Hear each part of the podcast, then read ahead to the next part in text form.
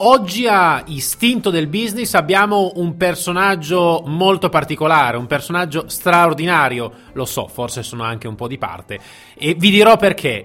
È mio fratello Coan Bogiatto, imprenditore di grandissimo successo. Innanzitutto, buongiorno a tutti e buongiorno Coan. Buongiorno Maigan e grazie per avermi invitato a Istinto del Business. esatto, esatto. Bene, diciamo d'ospite d'eccezione perché confermi anche tu, siamo fratelli, no? E certo, questo è il valore principale, è il, è il, valore determinante del successo. Esatto, esatto. Il cognome familiare. Il cognome familiare, esatto, il, il, il sangre. Sì. Senti, Coan, ehm, la tua storia è una storia di, di successo mm, che parte da eh, qualcosa che conosciamo entrambi, sì. nel senso da, un, da, una parte familiare che abbiamo in comune, seppur con ambiti diversi, sì. abbiamo eh, circa 12 anni di differenza, quindi ovviamente una differenza sostanziale di, di età, però arriviamo da, uno stesso, da, uno stes- da una stessa base. Um, tutti i tuoi grandi successi, quello che hai ottenuto da, eh, direi, da quando hai iniziato e quando hai messo piede sì. nel mondo lavorativo, ti sei mai domandato quanto in realtà quello che tu hai fatto e dove sei arrivato oggi sia legato più a un istinto che ti ha portato, in qualche modo, tra virgolette, portato, a ottenere grandi successi o eh, sia invece qualcosa che ci hanno passato i nostri genitori, quindi più un fattore appreso dallo schema familiare?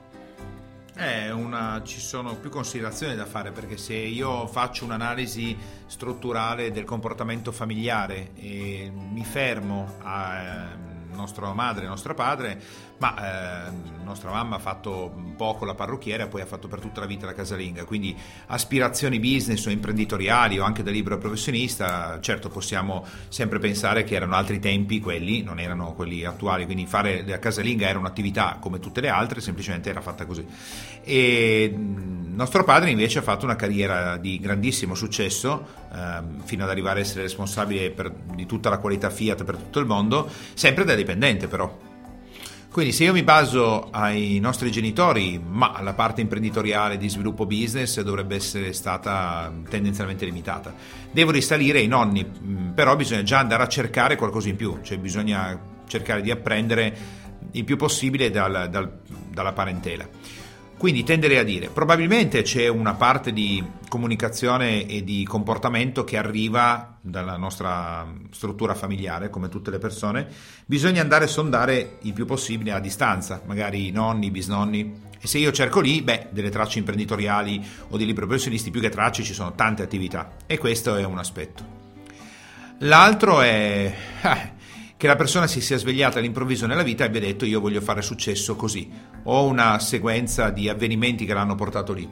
Non ti saprei dire perché non essendo il mio campo quello di lavorare sulla parte istintiva, è un'area per me più oscura. Tendo a rispondere più sulla parte comportamentale, sulla struttura genitoriale, sulla psiche, come si conforma mano a mano che cresciamo. Beh, in realtà già è molto interessante perché in realtà è proprio la parte su cui eh, desidero in, questo, in questa puntata mm-hmm. proprio ragionare, eh, visto la tua grande esperienza, insomma, quanti anni è che, che lavori nell'ambito comportamentale formativo?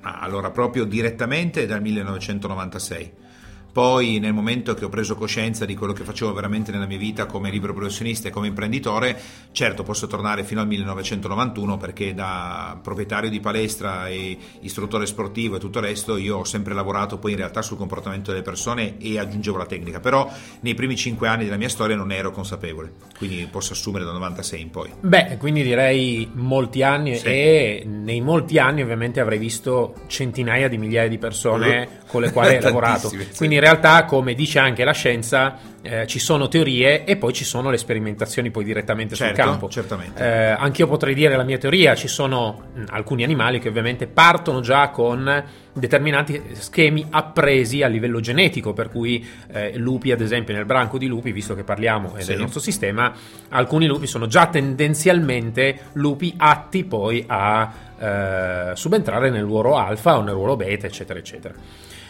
Secondo la tua esperienza, quindi proprio nel, sul campo, diciamo, sì. quindi con eh, centinaia di migliaia di persone, dovessi sì. fare un attimino mente locale, come si dice, non sì. so se si dice in tutta Italia, mente locale è un detto tendenzialmente piemontese.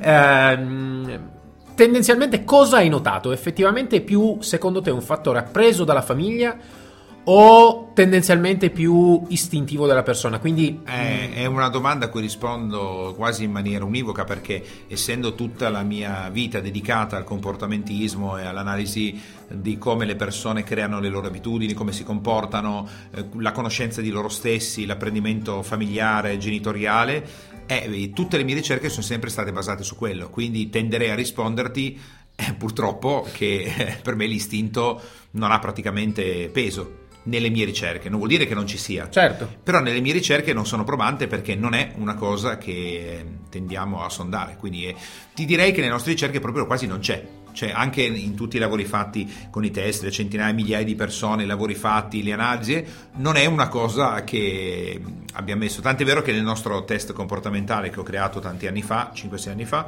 non c'è neanche la parte istintiva, cioè non, è, non ci sono neanche domande su quella parte lì. Quindi non ti saprei dire. In contemporanea il dubbio me lo sono posto più volte perché, come ti dicevo prima che iniziassimo l'intervista, ogni volta che studio il comportamento animale eh, mi rimane sempre eh, questo punto di domanda nella testa del ma se un, un ragno esce dal, dal, dal suo uovo e nessuno gli ha insegnato niente e lui istintivamente è in grado di costruire delle opere architettoniche, quali sono le tele, di, le ragnatele e tutto il resto, o di sapere già come si caccia e tutto il resto, quella roba dov'è? È dentro i geni? È dentro una memoria collettiva? Cioè c'è da qualche parte perché visto che ce l'hanno gli animali e noi siamo animali, ce l'abbiamo anche noi. Quindi è un campo molto interessante che però io non ho sondato. Eh, di conseguenza tenderei a rispondere del sicuramente c'è, ma non, non ne sono preparato. Beh, è curioso avere questo punto di vista perché con le centinaia di migliaia di persone sì. che appunto sono passate eh, sotto le tue grinfie, sì. no, nel sì. senso le grinfie davvero, insomma, In con positivo e negativo. Sì, sì, esatto, con eh, eh, per voi che magari eh, appunto ci state seguendo da poco, eccetera, eh, a parte essere mio fratello, è un professionista che eh, fa un lavoro effettivo, efficace ed efficiente talvolta anche in maniera molto mm, diretta, sì. si può dire, no? Sì, sì, molto intensa. esatto. Sì. Eh, insomma, l'ho, l'ho, visto tantissime volte sul palco, l'ho visto anche su, me, ste- su me, stesso, quindi insomma, se sono qua, eh, grazie anche a tutto il lavoro che abbiamo fatto nel passato. Um, è un aspetto interessante, indubbiamente, riflettere quanto probabilmente il cervello, quello più logico, uh, quello più diciamo evoluto, se così vogliamo dire, eh, abbia in qualche modo coperto, si può dire, forse la parte, la parte istintiva. Potrebbe eh, essere. Ehm, anche perché effettivamente ci sono alcune cose, soprattutto nell'ambito animale, in realtà in tutti gli animali, addirittura anche nei cani, che sono eh, animali che abbiamo creato noi. C'è un istinto, tipo gli animali da caccia, prendiamo, sì. hanno un istinto alla caccia innato, si può dire. Eh, c'è anche da dire che forse potrebbe essere un aspetto in cui nella, nell'ambiente più naturale ci sia proprio una selezione anche naturale, cioè chi quell'istinto non ce l'ha tendenzialmente non sopravvive. Ma forse in merito a tutto il lavoro che abbiamo fatto, adesso pensandoci, eh, l'aspetto più, diciamo, più vicino a quello istintivo è tutto il lavoro che noi facciamo sul cervello rettile. Ecco, su quello già è un discorso diverso perché come spiego più volte alle persone, dico guarda, per quanto tu possa girare, pensare, ragionare, riflettere, utilizzare la tua neocorteccia, quindi la parte cognitiva, rifletto, la parte limbica, la, la parte emozionale, alla fine di tutto tu pensi a eh, mangiare, dormire, fare sesso e cercare di preservare la tua integrità fisica. Quindi se vieni messo sotto pressione, l'unica cosa che vai a cercare è cibo per sopravvivere, acqua, cerco di riprodurmi e di avere un tetto sopra la testa. Questo lo dimostriamo più più volte ogni volta che facciamo attività in cui mettiamo le persone sotto pressione e nell'arco di breve, invece di nell'arco di brevissimo tempo in attività molto estreme, le persone smettono di pensare al sogno della mia vita è avere una macchina più grande o guadagnare più soldi e immediatamente tornano alle parti che possiamo dire più istintive. Più volte io racconto le esperienze che ho fatto anche nella mia vita di osservazione, visto che a me piace ciò che faccio, quindi lo faccio praticamente sempre, e osservare magari quando io vado a fare un corso come allievo, sono insieme al pubblico, e osservare cosa succede quando in un ambiente magari di alto livello, dove ci sono imprenditori anche multimilionari, si apre il buffet nel momento che si apre il buffet, ah, la gente si ammazza. Ho visto io gente che indossava magari abiti che costano 1000, 2000, 5000 euro, inginocchiarsi per sgusciare sotto un'altra persona e prendere un tramezzino che tecnicamente magari costava un euro, un euro e mezzo. Io credo oggi di aver imparato a gestire um, non sicuramente benissimo, ma a sufficienza la mia parte rettile e quindi ad esempio io in queste situazioni prendo, esco, vado a mangiare qualcosa fuori o non mangio proprio, ma non certo mi getto nella mischia per cercare di rapinare un sandwich eh, di un evento visto che ho i soldi a sufficienza per potermi comprare il cibo per conto mio. Sì, il buffet è molto interessante. Però è affascinante perché non è un evento per barboni non è che abbiamo aperto la mensa dei poveri e la sì, gente sì, sta morendo certo. di fame, no, stiamo parlando di gente che magari la sera prima ha mangiato in un ristorante a 200 euro a testa, eppure il giorno dopo di fronte a un buffet non capisce più niente. E quello credo che sia determinato dalla parte istintiva perché non vedo quale possa essere la spiegazione razionale e neanche l'apprendimento comportamentale, perché se sono cresciuto in una famiglia ricca, ho sempre avuto da mangiare, non ho mai vissuto delle sofferenze certo. e non sono mai stato privato del cibo, come mai mi comporto come se domani mattina potessi morire di fame, quindi devo accumulare più sandwich possibile a un buffet? Penso sia solo istintivo. Sai che mentre stavi parlando stavo riflettendo circa anche eh, gli ambiti un po' della nostra collaborazione, a parte mm-hmm. quello diretto, quel lavoro, il branco di lupi, ma sì. a parte questo, di alcuni eventi che abbiamo anche svolto assieme, quelli direi quasi più estremi in qualche modo, no? sì. Quindi possiamo parlare, mm, eh, vabbè, magari uno che non ho ancora, mm, eh, non sono ancora stato coinvolto direttamente, quale l'Irocamp, che è uno sì, dei, eh, dei, dei, dei, diciamo, delle, delle punti come di diamante, il no? System ad esempio. Come il Gate System, come il Zombie Apocalypse, che sono anche. tutte attività molto molto estreme molto in qualche estreme. modo. Mm, non sono eh, le attività tipo quelle televisive mi narrano di Pechino Express, queste baggianate che fanno fingendo di fare l'avventura. Esatto. Le nostre cose sono serie, sono, sono vere, sono reali. televisive. Esatto. Sì. In tutto questo, io a volte ho notato come, ad esempio, persone che sembravano molto dimesse nella vita di sì. tutti i giorni, nella società che noi viviamo tutti i giorni, in realtà in quelle situazioni si sono a volte magari manifestate dei leader naturali mi piace cioè, come sono... hai utilizzato il termine di, di messe al posto di sì. utilizzare altri termini. Vabbè, nel senso, avevo cercato di essere un po' politically correct, esatto. visto che ho fatto anche, eh, non è un giuramento, ma sì. togliere l'abitudine delle parolacce. Sì. Quindi, ecco. Persone che sembrano un po' molli nella un po' vita. mollice, un po' mollice. Sì, un po' così, un po'. Ecco, che invece poi invece questi tipi di attività o si dimostrano magari più guerriere in sì. qualche modo, più magari dei leader naturali, quindi le persone iniziano in qualche modo quasi a seguirle, se così vogliamo. Mm, ehm, non so, hai notato anche te questa cosa? Sì, alcune volte? certamente. Semplicemente la spiegazione che do io è diversa da quella che dai tu con, con l'approccio dell'istinto, uh-huh. perché nel momento in cui una persona partecipa a un'attività estrema e si comporta in maniera diversa rispetto a quella che, o il comportamento che metti in campo nella vita di tutti i giorni, per me è far emergere un altro lato della personalità che è stato trasmesso a livello familiare o che ha appreso durante la sua crescita e che semplicemente occulta perché la riprova sociale, perché non crede di poterlo esprimere o magari non si conosce a sufficienza. Non lo leggo alla parte istintiva, che eh, adesso per chi ascolta, magari potrebbe sembrare strano che eh, pur lavorando insieme su alcuni aspetti abbiamo due visioni differenti dello stesso accadimento, ma o, o che potrebbero anche essere complementari o potrebbero essere proprio totalmente differenti sì, perché sì, sì. se io dico guarda Magan, secondo me quella persona aveva già quel comportamento da leader insito dentro di sé, ma non conoscendosi non l'ha applicato, anche perché in famiglia viene squalificato quel comportamento, quindi visto che papà e mamma squalificano il comportamento da leader, ma lui o lei l'hanno appreso in altre situazioni, per far vedere che è un buon figlio, una buona figlia, non lo mette in campo. In questo caso invece ha la possibilità di esprimersi e si esprime.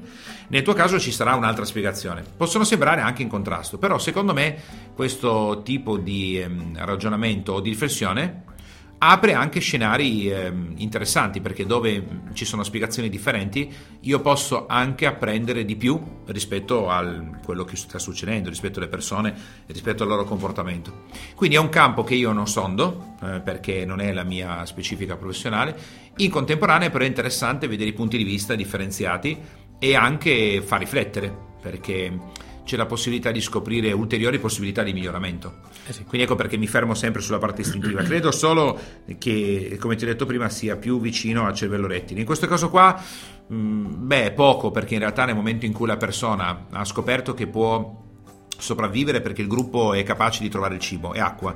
Il riparo ce l'ha, anzi ci sono dei guerrieri che difendono il gruppo, ma io non necessariamente perché dovrei diventare un leader? Perché dovrei cercare di assumere il comando se già tutto funziona bene?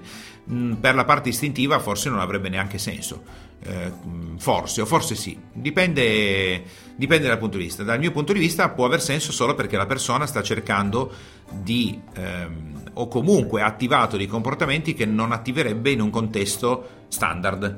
Ok. Eh, mentre per te so che è differente la visione, quindi è interessante, una visione diversa. Allora ti, ti do uno spunto in più in Sì. questo. Come sai, grazie anche al lavoro che abbiamo fatto assieme, eccetera, abbiamo preso come spunto del fatto di come eh, diversi tipi di aziende, in questo Sì, caso sì. di business company, eh, abbiano delle strutture mh, organizzative tendenzialmente diverse l'una dall'altra. Certo. Adesso lasciamo perdere quelle più su carta, no? quindi l'organigramma più piramidale piuttosto che altre tipologie, questo adesso in questo momento mh, non interessa, però eh, al di là di quelle scritte ovviamente ci sono poi quelle, mh, eh, quelle reali, no? Sì. io faccio sempre la differenza tra quelle scritte e poi quelle reali. Sì, sì, certo. E in questo caso è curioso notare come, mh, facendo un parallelismo invece con la parte sempre animale, ci siano delle strutture eh, molto simili in natura rispetto a determinati tipi di aziende. Sì. Faccio riferimento, ogni eh, animale ha delle strutture organizzative e sociali completamente differenti. Sì. Potrei fare riferimento ai primati, ai felini, ai canidi tendenzialmente, Sì. quali i lupi, eccetera, eccetera, ehm, ai leoni stessi che hanno una struttura completamente diversa, le formiche, alle api, Sì. sono tutte strutture organizzative completamente diverse. E in maniera, se vogliamo, istintiva o appresa, se così dipende dai punti di vista, in qualche modo stiamo rievocando una struttura organizzativa che è propria del- dell'ambito animale in realtà. Sì. Ehm, se tu dovessi adesso pensare alla tua struttura organizzativa, eh, conoscendo quindi mh, mh, quale secondo te potrebbe essere più simile alla parte animale, a una struttura animale? Sarebbe più simile a, un a quella dei primati? Sarebbe più simile a quella dei lupi? Sarebbe più simile a quella dei felini? Secondo te quale, quale potrebbe essere? Visto che tanto ti faccio una domanda che so che bene o male Beh, conosci in qualche modo anche tu Ah, le strutture per organizzative. quanto riguarda le strutture organizzative, torniamo al discorso di cui stavamo parlando prima. La Fiat ha creato ai tempi a Torino una struttura a formicaio con ehm, i vari condomini dove le formiche ogni giorno sciamavano verso il nucleo centrale per lavorare perché era la funzione più utile o perché comunque come energia ehm, istintivamente ha attivato un modello animale specifico? Eh, ecco, io su quello non ho risposta. Certo. Riconosco però che c'è una struttura simile al- a, a quella che posso trovare in natura, come per dire gli eserciti hanno chiaramente una struttura estremamente gerarchica, eh, simile a quella dei primati, dei gorilla nello specifico, dove il gorilla più forte sta in testa e tutti gli altri stanno sotto con una struttura iper piramidale. Quindi non saprei se è una- un atteggiamento istintivo o è un atteggiamento appreso per emulazione dei comportamenti animali. Eh, in contemporanea ritengo che però per un'azienda farsi questa domanda sia decisamente importante, perché se eh, io decido in qualche modo di duplicare un formicaio, un alveare, io devo creare poi quella struttura Eh sì, eh, che io ad esempio non gradisco. Quindi l'idea di creare una struttura come la Fiat, Mirafiori, i palazzi, le persone che sciamano tutti i giorni è l'opposto di quello che io desidero fare nella mia vita. Quindi se io non mi faccio bene questa domanda e mi butto in un mondo dove per fare successo ho bisogno di creare un'azienda stile formicaio, sono fregato perché andrò contro quello che è il mio modo di vedere l'esistenza. La nostra azienda è molto simile a un branco di lupi, è molto simile a, un- a un- una famiglia di orche, che al di là del fatto che l'orca abbia un'immagine positiva e negativa al contempo, mentre lo squalo ha un'immagine negativa di default, infatti si dice ah la- quella persona è uno squalo, eh, hai paura di andare in mare perché lo squalo ti mangia, abbiamo il film Lo squalo che ha terrorizzato intere generazioni, l'orca invece ha avuto un brand differenziato, c'è l'orca assassina, l'orca è cattiva, l'orca è potente, effettivamente l'orca fa sempre parte della stessa categoria, anche i delfini fanno parte della categoria degli squali. Eh, però ha anche tutto l'immaginario positivo per i parchi divertimento, dove l'orca in realtà invece è un bellissimo animale e così via. Al di là di quello che le persone pensano, ehm, l'orca è una struttura profondamente familiare. E si muovono in branco, cacciano in branco, sono iperprotettivi verso la loro famiglia e stanno in nuclei più o meno piccoli, come fanno anche i delfini e come fanno anche i lupi, che non superano mai, cosa sono le 18-20 unità? Sì, possono arrivare fino a mi hai detto. 35 in territori molto, Ah, molto 35, ampi. ah, molto ampi. molto ampi. Quindi la nostra azienda è simile a questo, è una struttura mol- ristretta, eh, molto coesa, molto propensa alla protezione familiare, che si muove e fa ciò che deve fare nella propria vita. Noi nel nostro caso aiutiamo le persone a migliorare la loro vita diventando più consapevoli, eh, altre persone fanno altro, nel senso la Fiat produceva automobili e così via. Quindi credo che sia una domanda che ogni azienda dovrebbe farsi. Se io pre- prendo degli animali, che è un discorso che avevamo anche già Sì, fatto, sì, sì. a quale struttura animale faccio riferimento e da quel momento posso imparare tantissimo, tanto che, faccio un esempio specifico, gli animali sono enorme fonte di ispirazione per tutto, perché se pensiamo anche alla maggior parte dei veicoli militari o delle strutture militari o pensiamo ai veicoli che noi abbiamo creato come gli aerei, arrivano tutti dagli animali. Quindi c'è un'osservazione di come si comportano gli animali e di conseguenza elaboro le corazze, elaboro mezzi meccanici simili ai ragni, elaboro gli aerei che sono ovviamente, Ovviamente, certo. duplicano i volatili e così via. Beh, è curioso perché poi al di là di da dove possa derivare questo, se da una Sì. parte più istintiva o appresa, eh, che questi ovviamente possono essere forse più studi differenti, punti di vista differenti, partiamo da quello che in realtà è assolutamente comune, cioè nel momento che io guardiamo, che, che io e te guardiamo un'azienda e facciamo un parallelismo con un'organizzazione sociale animale, vediamo che è perfettamente identica, eh, quello è un dato, nel senso è così, senso, Beh, non solo, anche il semplice fatto che eh, le case delle persone nel mondo in generale non sono eh, zeppe di eh, gorilla o di elefanti o di lemuri, sono zeppe di cani e gatti. Eh sì. Quindi vuol dire che il cane e il gatto si sono integrati perfettamente con l'essere umano. Nello specifico il cane, soprattutto, e questo significa che noi siamo simili ai cani, perché altrimenti non ci saremmo integrati, loro non si sarebbero integrati con noi. Ecco perché anche il lavoro che facciamo insieme nell'azienda e tutto il resto, l'inserimento della tua attività con i cani è eh, fondamentale perché io posso anche creare un'azienda a formicaio, ma alla fine si creeranno dei sottogruppi e i sottogruppi non saranno mai oltre 18-20 persone e si comportano come il branco di lupi. Di conseguenza, se io non capisco come funzionano i lupi barra i cani, eh, io nella mia vita proprio non saprò come gestire le relazioni sociali. Lo faccio, certo. ma potenzialmente lo sto facendo in una maniera errata. Anche perché quello che sappiamo bene lavorando in azienda, lavorando anche assieme in azienda, è che molto spesso quello che è la facciata, cioè la parte scritta, come dicevamo prima, no? Che spesso non esiste Sì. neanche quella. Nel senso, ieri, No. cioè ieri l'altro- l'altro- l'altro- l'altra puntata parlavo proprio di quanto in realtà eh, spesso si parla di organigrammi, ma molto spesso entri non esiste neanche l'organigramma. Allora, di, di solito quando in azienda chiedi ce l'avete l'organigramma? Di solito la risposta è sì. E tu dici dov'è? Sì, nel senso ce l'abbiamo nella testa, Esatto. no, non ce l'hai. Oppure ci sono quelle bellissime, quelle bellissime situazioni in cui chiedi ce l'avete l'organigramma? Certo, l'avete stampato? Sì, dov'è? Ma boh, non lo so. Esatto, e poi trovi esatto. un quadretto impolverato e mezzo spaccato al fondo di un ufficio e quello era l'organigramma. Guarda, in un'azienda è stato fantastico. Io trovai questo organigramma, mi- mi- me lo tirarono fuori da un armadietto impolveratissimo. Era tutto. C'erano praticamente chiazze di caffè sopra, Madonna. delle cose orribili.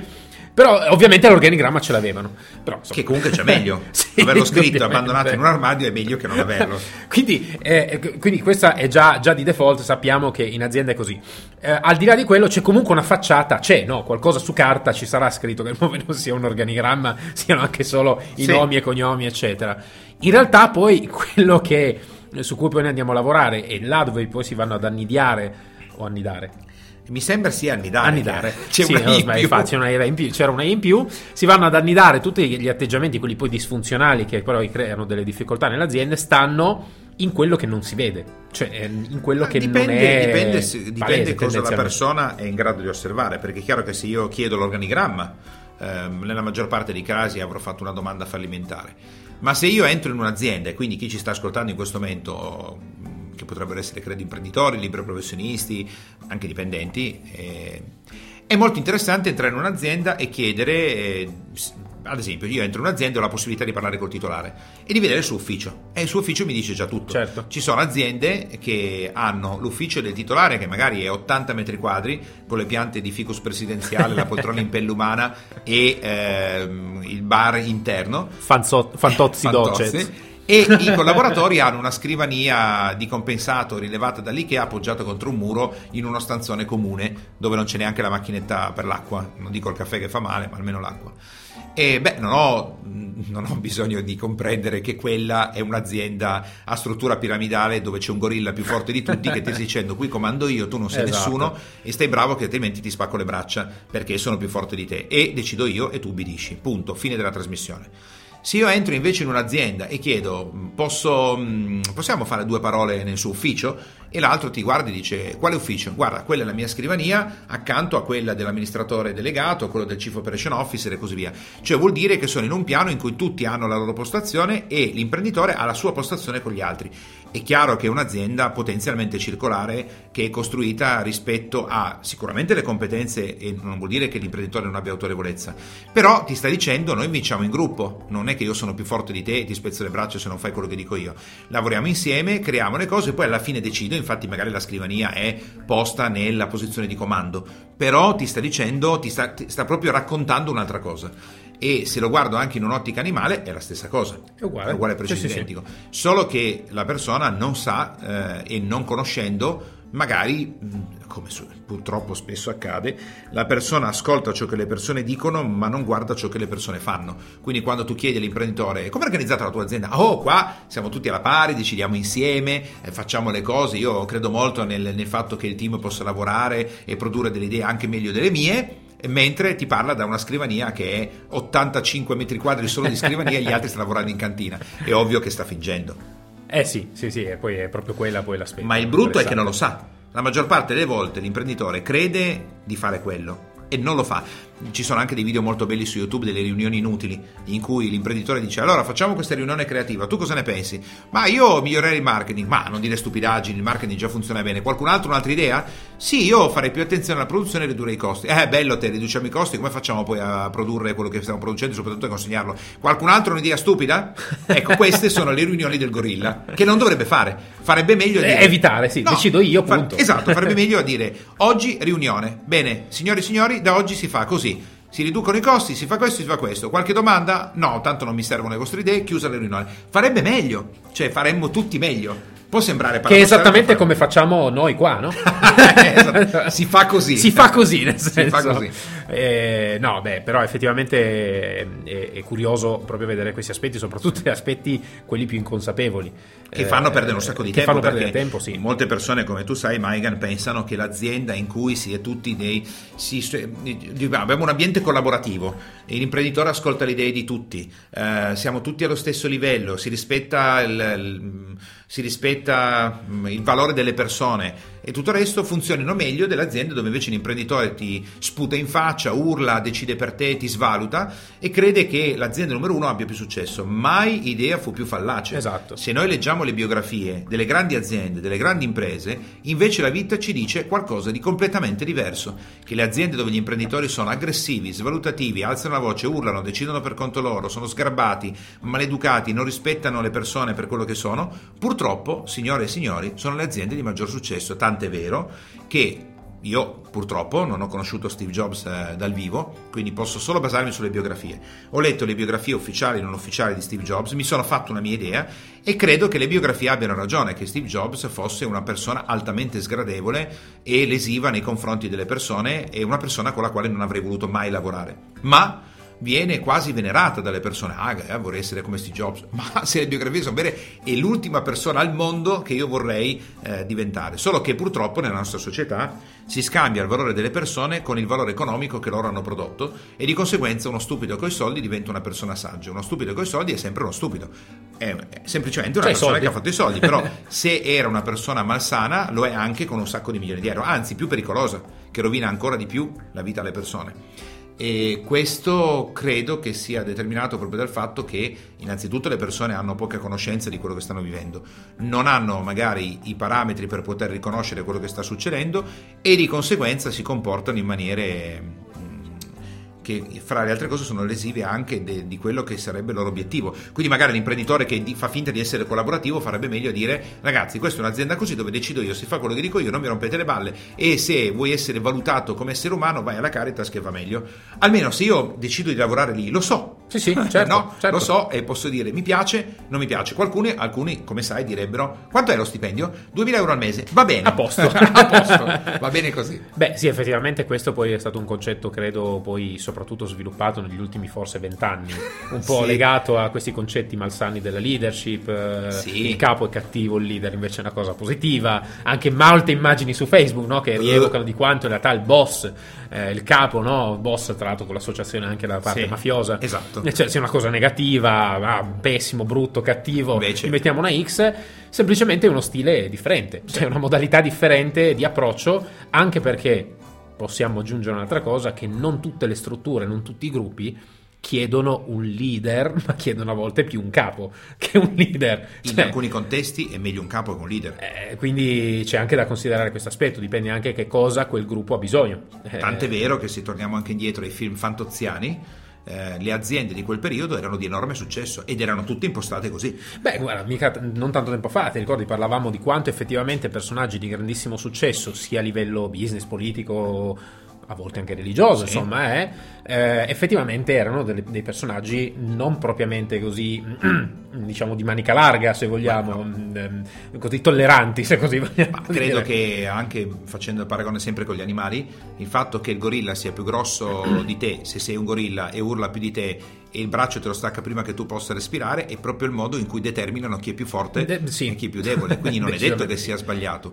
Semplicemente sarebbe meglio che le persone si conoscessero un po' di più, sicuramente, e, e conoscessero meglio anche gli altri. Questo agevolerebbe tutti nel vivere eh, secondo i propri principi e anche far capire agli altri quali sono i principi aziendali perché se io entro in un'azienda che mi dice che è un ambiente collaborativo e io sono propenso alla collaborazione e credo che sia necessario ascoltare il mio punto di vista anche se io sono ignorante è giusto o sbagliato che sia sarebbe bene che poi l'ambiente fosse così se invece come ad esempio nella nostra azienda.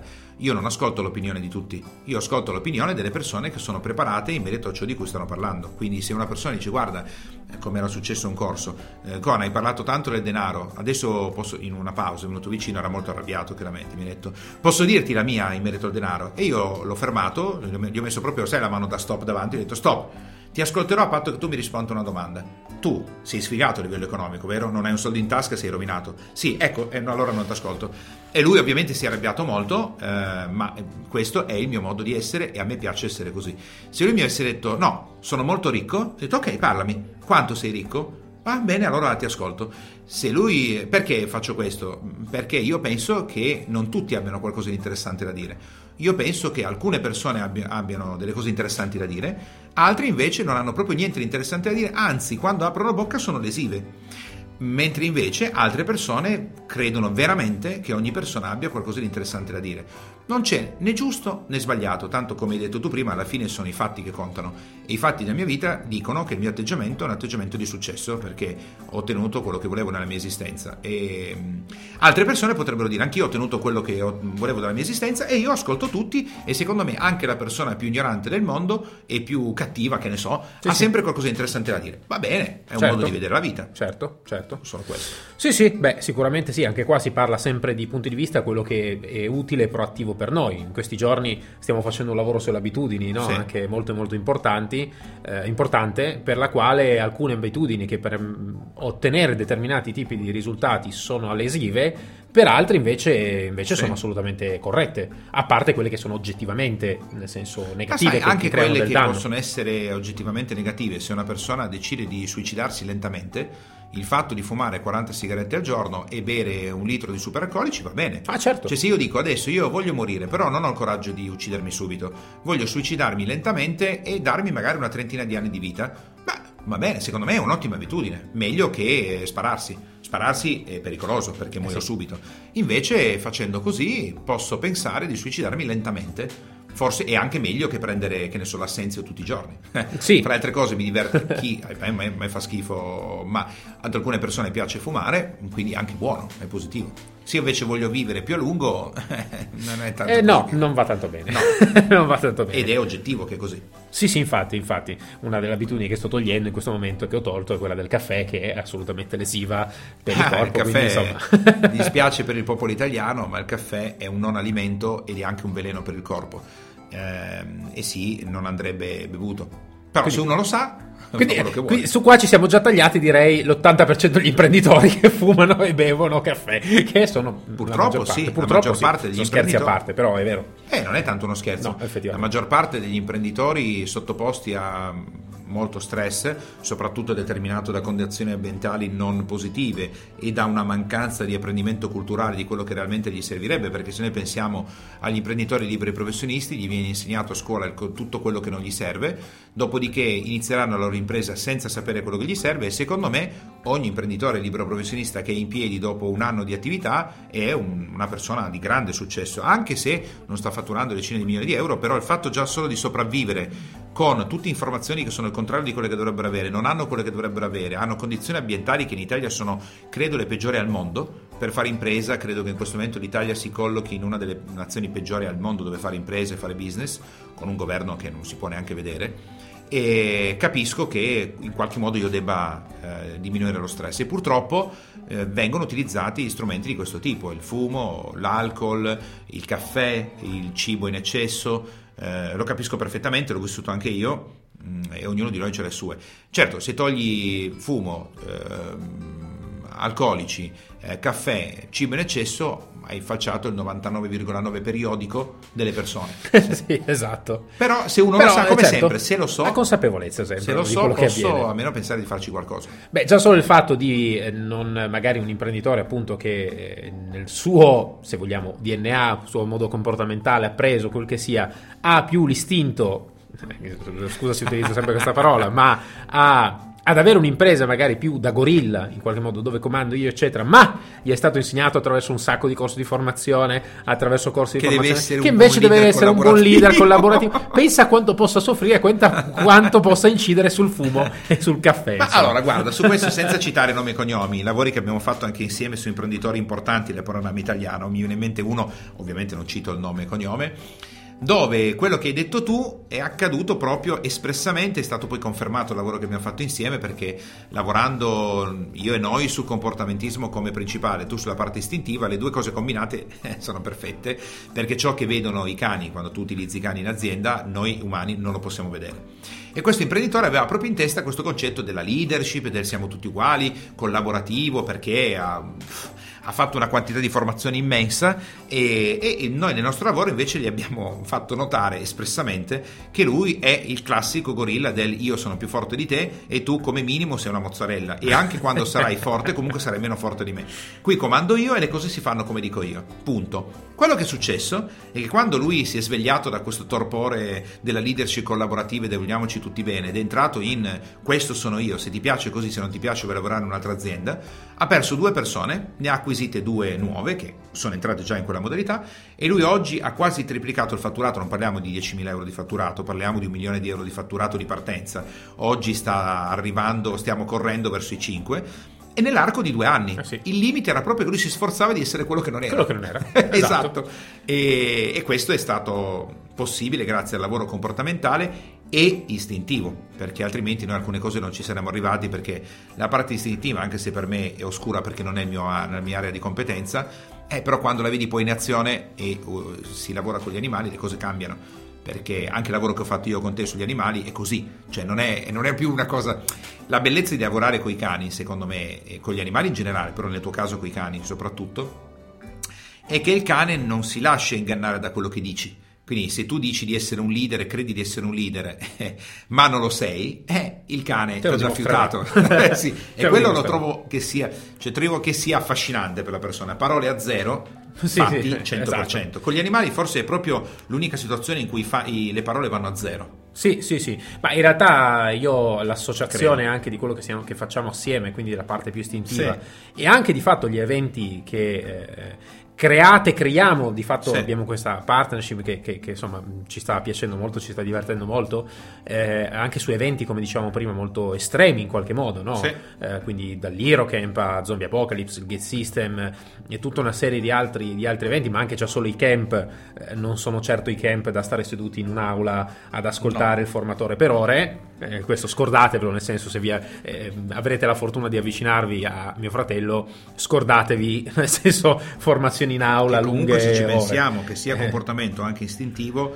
gli animali non apprendono seduti in una sala prendendo appunti, no, apprendono infatti, facendo. L'esperienza, sì. esatto. Quindi eh, sicuramente vengono fuori delle cose molto interessanti che poi sono e devono essere poi utili poi per la vita di Certo. tutti i giorni se applicate. Quindi ci sarà da capire se questo imprenditore poi magari invece ha abbassato anche l'utilizzo di, di- di sigarette, magari non fumava, o l'utilizzo di caffè. Adesso Ma scherzi nel a suo- parte. No, no, nel suo caso è una persona di grande successo che ha un estremo controllo della sua Eh, sì, vita, sì, sì, quindi per lui fumo, alcolici, cibo in eccesso sono a zero. Esatto. Eh, lui è una persona di altissimo controllo e quindi no, però per altri invece sì. Sto pensando ad altri imprenditori che hanno spontaneamente abbandonato determinate abitudini negative perché essendo finalmente ciò che sentono di essere, non hanno bisogno di ridurre lo stress. Perché io penso e mi metto nei panni di una persona che ad esempio tutti i giorni, facciamo un esempio concreto che credo possa interessare a praticamente tutti gli imprenditori in ascolto e liberi professionisti, perché visto che hanno deciso di fare imprenditori liberi professionisti e non i dipendenti, dentro hanno per forza una vocina che gli dice tu sei meglio degli altri, altrimenti non ti metteresti a fare le cose per conto tuo. E magari ti sbuca il pensiero del ma possibile che gli altri non capiscano quello che ho da dire? A me sembrano, mi sembra che la maggior parte delle persone sia imbecille. Non lo dici, lo pensi ma non lo dici.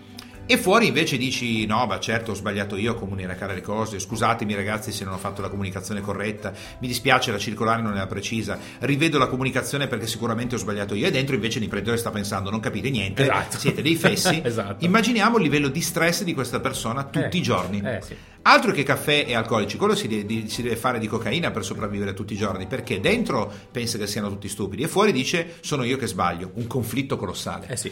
Per questa persona sarebbe meglio dire ragazzi non avete capito niente, siete fessi, rileggetevi la circolare e per cortesia chi non ha capito non venga più a lavorare qua. Sarebbe mille volte meglio e l'azienda funzionerebbe mille volte meglio e l'imprenditore si stresserebbe meno e potenzialmente...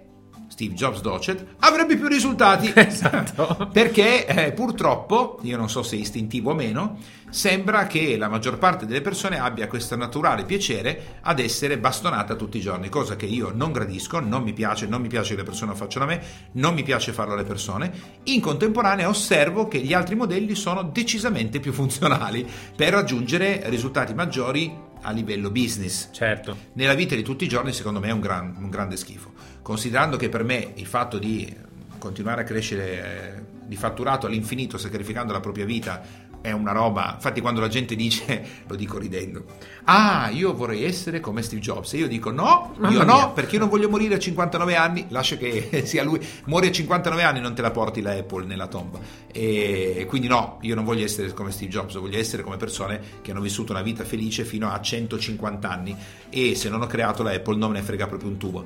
Questo non vuol dire non essere persone che vogliono avere successo determinate competitive io sono estremamente competitivo e mi piace essere competitivo e mi piace raggiungere grandi risultati ma mai senza sacrificare le cose più importanti della mia vita. Beh, la dice lunga il fatto che anche nelle ultime interviste Steve Jobs dichiarò che ehm, insomma cose completamente diverse rispetto a quello che dichiarava quando comunque era in forma e comunque era insomma quando la morte si avvicina le Eh, persone dicono realmente riflettono. quello che pensano Esatto. perché se io ho avuto una vita straordinaria quando morirò sarò grato della vita e magari chiederò di averne ancora ma non metterò in discussione ciò che ho fatto nella Eh già, mia vita se eh già. invece in punto di morte chiedo scusa o dei rimorsi o, dei- o delle cose un po' le confessioni che si fanno come se quando è che la chiesa aveva introdotto l'estrema unzione Sì, a pagamento credo non sì, mi ricordo, sì, intorno a- le- non mi ricordo se era intorno alla che ti pagavi il paradiso sì sì Sì, potrebbe essere 4 500, non mi ricordo con quale dito specifico. E questo è stato un grande business perché Caspita.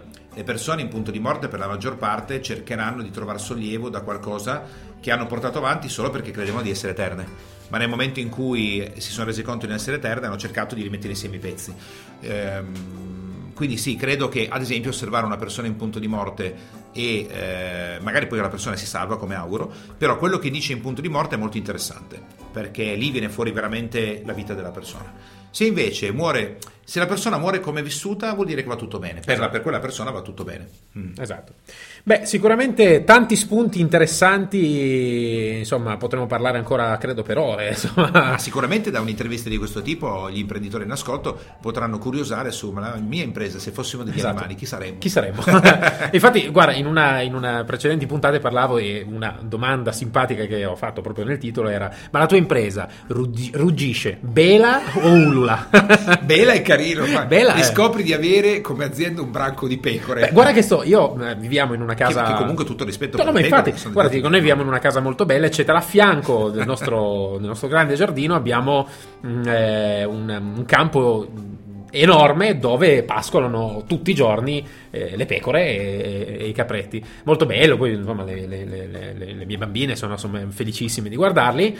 Eh, ugualmente, visto che noi siamo osservatori dell'ambiente naturale, ci siamo fermati a osservare e abbiamo notato delle dinamiche molto interessanti eh, per quello che riguarda le pecore. Quindi potrebbe esserci uno studio, chissà, magari i prossimi Eh, eventi potrebbero magari comparire qualche capra o Qualche pecora. esatto. Che in realtà anche avere un leoncino a fianco sarebbe molto, Sì, sì, bello, molto bello, più certo. d'impatto. Credo di sì. Detto questo, va bene, abbiamo parlato di tantissime cose. Eh, con, eh, quindi ti ringrazio della, della tua presenza e delle- del- insomma, del- di aver condiviso con noi le tue grandissime conoscenze di più di 25 anni di lavoro in questo, in questo settore. Ehm, quindi ti ringraziamo ancora, grazie della tua presenza. Noi ci sentiamo invece lunedì prossimo con la prossima puntata di Istinto del Business. Buona giornata a tutti, buona impresa e mi raccomando alle sigarette e al caffè. Alla prossima!